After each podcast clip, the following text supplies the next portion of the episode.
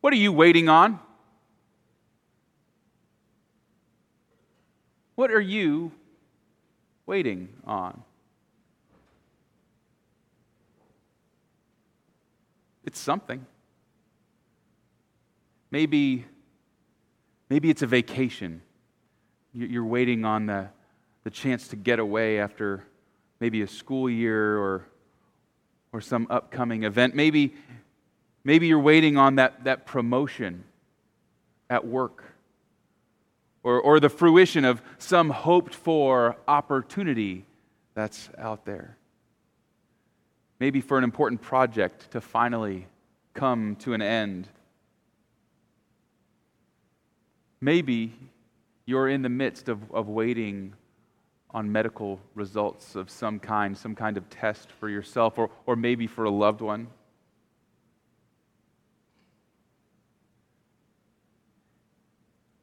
Maybe it's a phone call that you're waiting on, maybe a, an email you keep checking your inbox to see if it's arrived, maybe it's a, a text message. What are you waiting on? And what are you experiencing as you wait? Uh, joyful anticipation? Or fear and doubt? Or, or something on that spectrum in between? This morning, our, our passage, it has something to say to us about waiting, about the joyful anticipation, and about fear and doubt, about what we experience in the midst of all of that,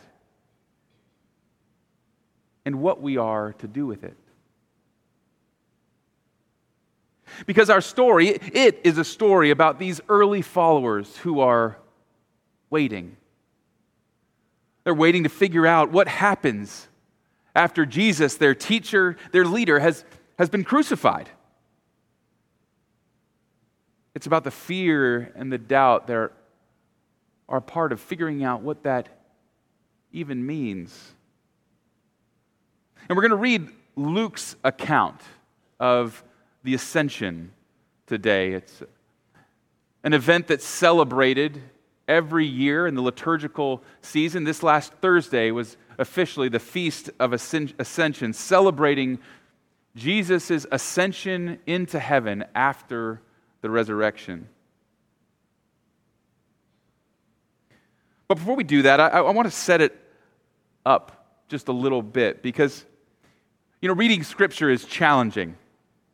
You know, it's a lot like you're, you're walking into the middle of a movie.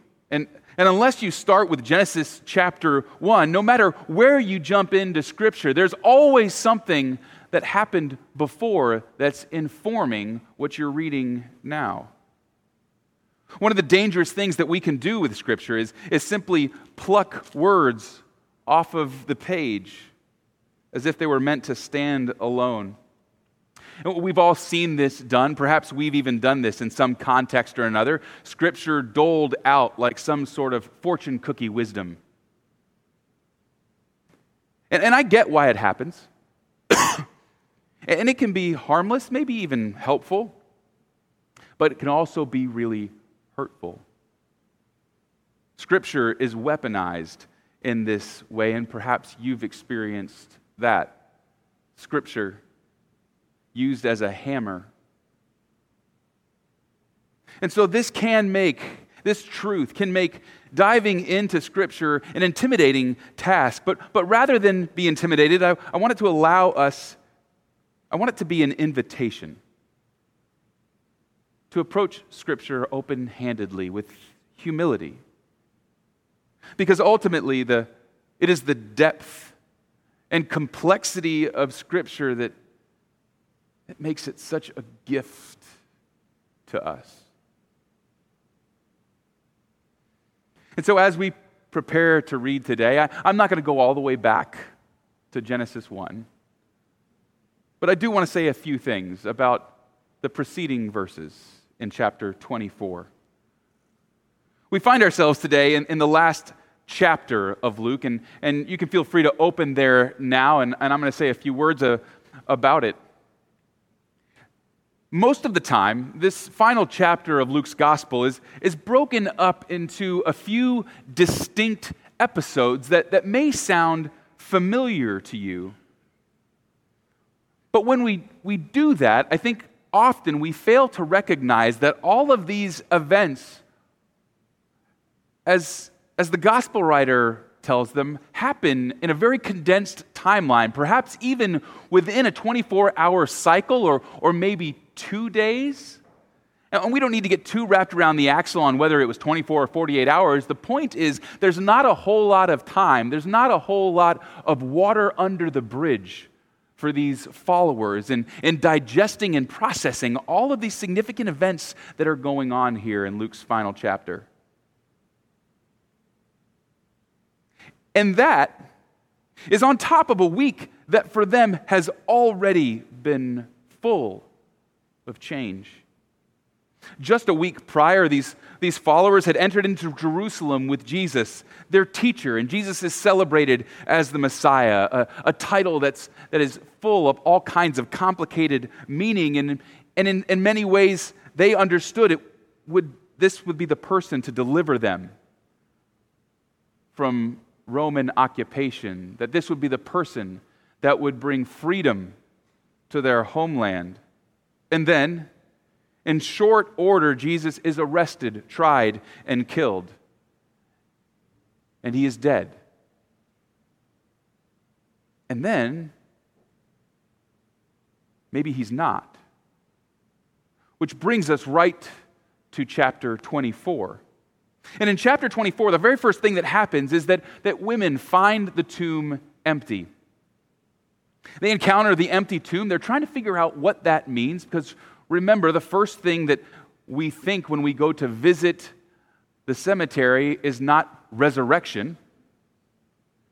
And so they don't understand what this empty tomb means. They're trying to figure out and then are frightened by messengers that appear to them. These women are fearful. They're given the news that Jesus is alive again, and they, so they go to report that, to tell that to their friends. And these friends, these other followers, they doubt. We read that they don't believe these women. Peter, we read at the very least, is motivated to go down and see for himself. And Peter goes and he, he sees the empty tomb. The gospel writer records that Peter walks away wondering what has happened, which is a really nice way of saying not believing Christ has risen. Then that same day, that very same day, there are a couple of guys that are on their way from to Jerusalem to Emmaus, and these two were followers of Jesus. It's about a seven mile trip. And we read that Jesus suddenly begins walking with them, and, and they don't recognize him. And they're in the midst of talking about these events of the last week, these events that I've just shared with you. And and it says that their faces are downcast. They actually mention the empty tomb, but they're still not talking about the empty tomb in terms of resurrection. They are experiencing fear and doubt. It's not until later in the story, until Jesus reveals himself to them, that they understand what is going on. And when they do, when they do experience Jesus, they get so excited that they, they turn around and they go back to Jerusalem, seven miles, to tell the other followers, the women, all those who have gathered together, what has happened. And when they arrive, telling them what has happened, Jesus suddenly appears among them. And then what happens? Here they are, the women who've told them about the empty tomb, the two travelers who've just told them their story. Jesus appears and says, Peace be with you. And rather than respond in joy, the disciples are startled and frightened. Jesus might as well have appeared and said, Boo. more fear and doubt. And I don't say this to criticize or, or to pick on these, these disciples, these early followers. I, I actually bring it up as a means of encouragement to say that in the midst of our own fear and doubt, in whatever you are waiting on, and whatever we are waiting on, we're in good company.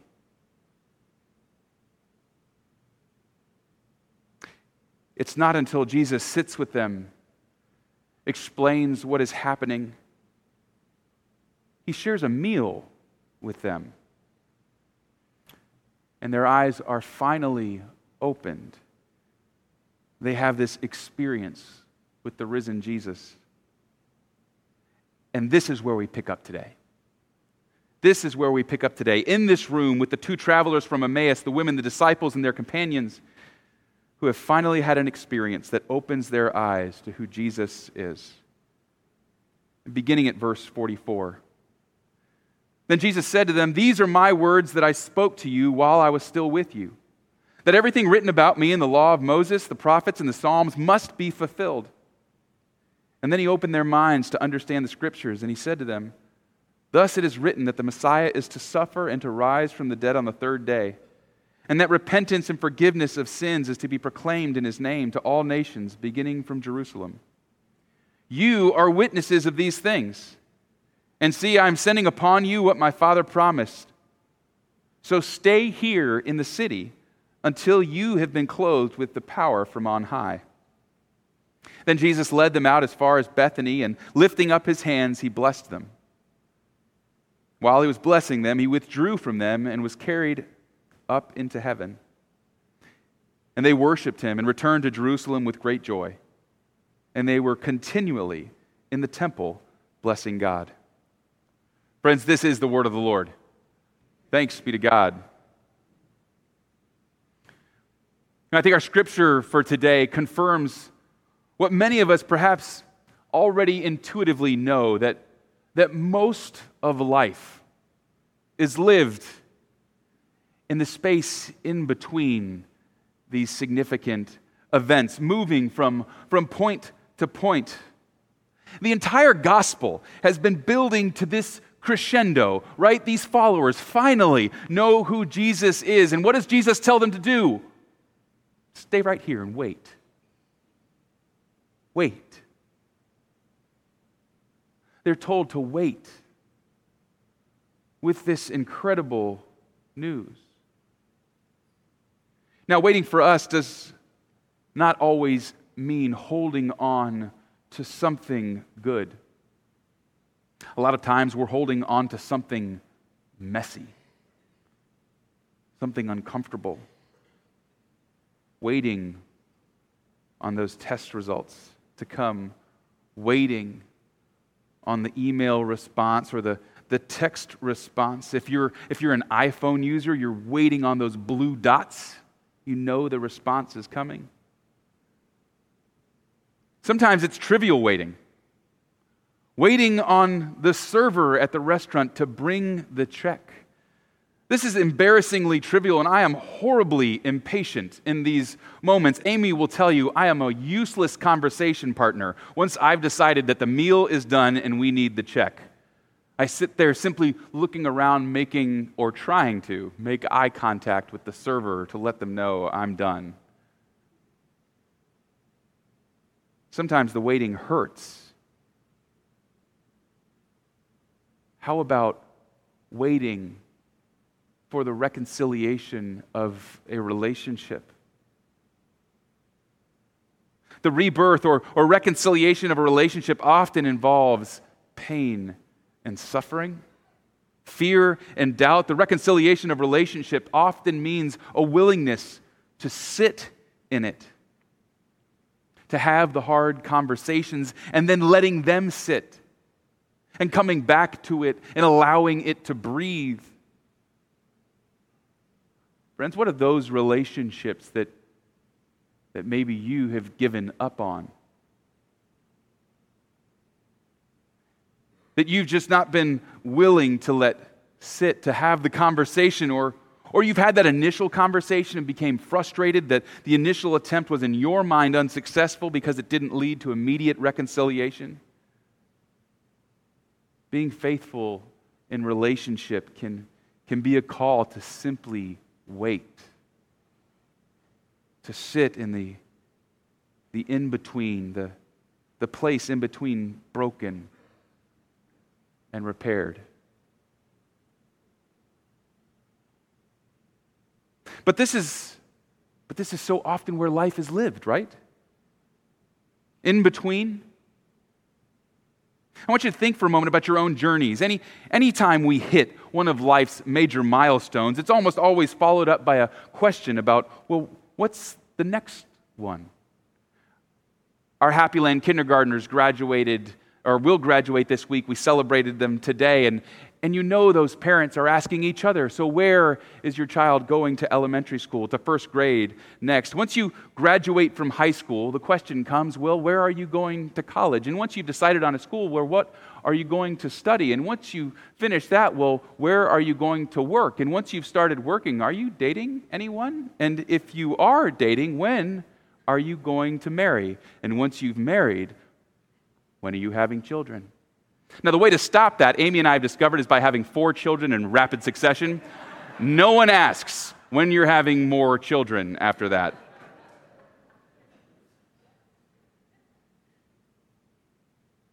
We often believe that once we know the answer to, to what is next, once we arrive at that next milestone, that it will bring some illusory satisfaction. What we find out again and again is it's just that illusory. In our text today, these followers are they're in between. They're in between what was and what is next. They were followers of Jesus. He was arrested, tortured, crucified, resurrected convinces them all of that fact, and then says, Wait. Wait. And yet, this time, there is something different about the waiting. Listen to verses 52 and 53 again. These followers are called to wait, and it says they worshiped him. And they returned to Jerusalem with great joy. And they were continually in the temple blessing God. So, what allows their waiting to be different this time? How is it that we can seek to wait with this kind of joy? Have you ever heard of miracle fruit? The species name for this, and pardon me if I, if I butcher this, is, is Synsepalum dulcificum. And, and miracle fruit has the effect that, that once you eat it, if you were to hold it in your mouth for a short period of time and then taste something sour,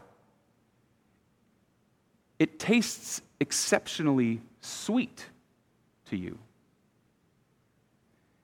There is this glycoprotein called miraculin that exists within miracle fruit that, that binds to very specific sweet receptors. And these sweet receptors are only activated when in the presence of an acid present in sour food. And so, this food that you eat, that is still the same food before you ate the miracle fruit, now tastes sweet. The way you experience and interact with this still sour food is transformed.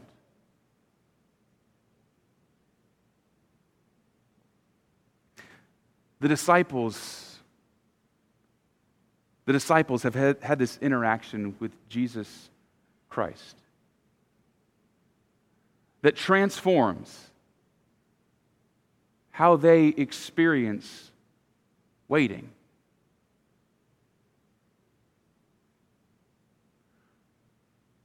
Friends, have you had an experience with Jesus Christ like this? an experience that transforms the way that you interact with others, that transforms the way that you experience the rest of life. If you haven't, we want to help you do that here.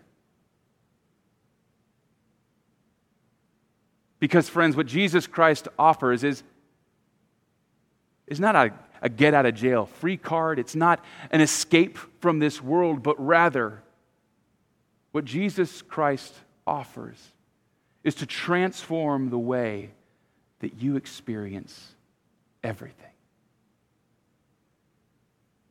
In the name of the Father, and of the Son, and of the Holy Spirit. Amen.